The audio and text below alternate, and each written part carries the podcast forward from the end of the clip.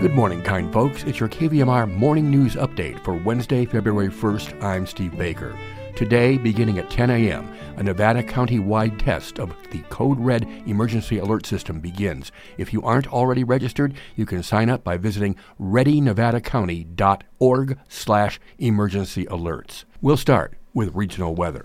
Nevada City, Grass Valley today, mostly sunny, high near 54. Tonight, low 36. Tomorrow, 56 and partly sunny, and a chance of showers Thursday night and Friday. Sacramento today, frost till 9 a.m., otherwise mostly sunny, high 57. Tonight, low 35, patchy fog and patchy frost after 3 a.m., low 35. Tomorrow, mostly cloudy and a high of 59. Truckee Tahoe today, areas of freezing fog before 10 a.m., mostly sunny, high near 44. Tonight, low 18, Thursday 43 and mostly cloudy. Placerville today, partly to mostly cloudy, high 55.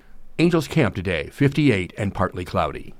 The Sacramento Bee is reporting a practicing Sikh man who accused the Sutter County Sheriff's Office of inadequately investigating a pair of racist hate crimes he said he experienced in 2021. Well, he has been rewarded a $25,000 judgment after suing the county and two deputies in federal court. Ruble Claire, a retiree living in the community of Sutter, west of Yuba City, was making a routine trip to a convenience store in May 2021 when a woman threatened to ram him with her car while shouting racial slurs at him, he told the Bee in an interview last spring. That same afternoon, Claire caught a different woman, chalk in hand, writing slurs in front of his home on his driveway. Claire further alleged in a civil lawsuit filed last May in Sacramento federal court that unnecessary delays and inaction by the Sutter County Sheriff's deputies assigned to the case resulted in prosecutors declining to pursue charges in the parking lot incident his attorneys on Monday announcing that the case had been resolved with a judgment in Claire's favor. Federal court records show the judgment was handed down against Sutter County and two Sutter County sheriff's deputies in August,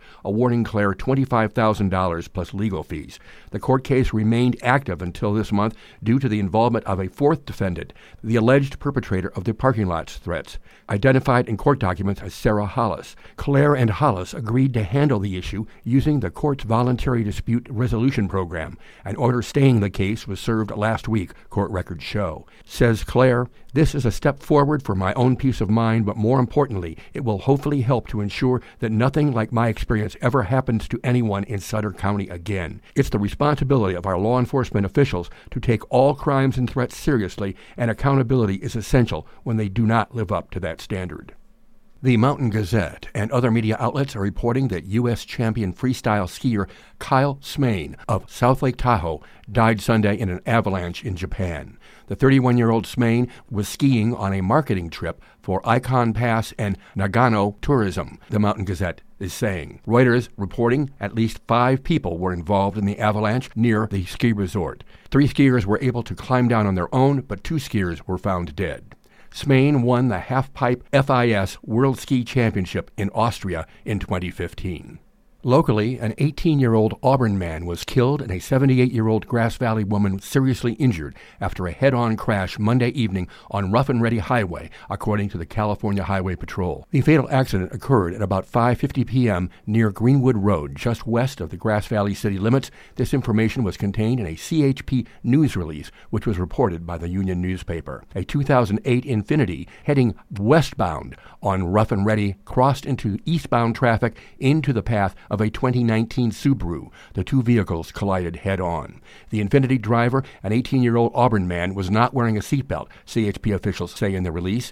He was pronounced dead at the scene. The Subaru driver, Elise Durgan of Grass Valley, was taken to Sierra Nevada Memorial Hospital with major injuries, according to the CHP, and then transferred to Sutter Roseville. The crash remains under investigation. Three state office buildings in downtown Sacramento are being made available to turn into affordable housing, according to the Sacramento Bee.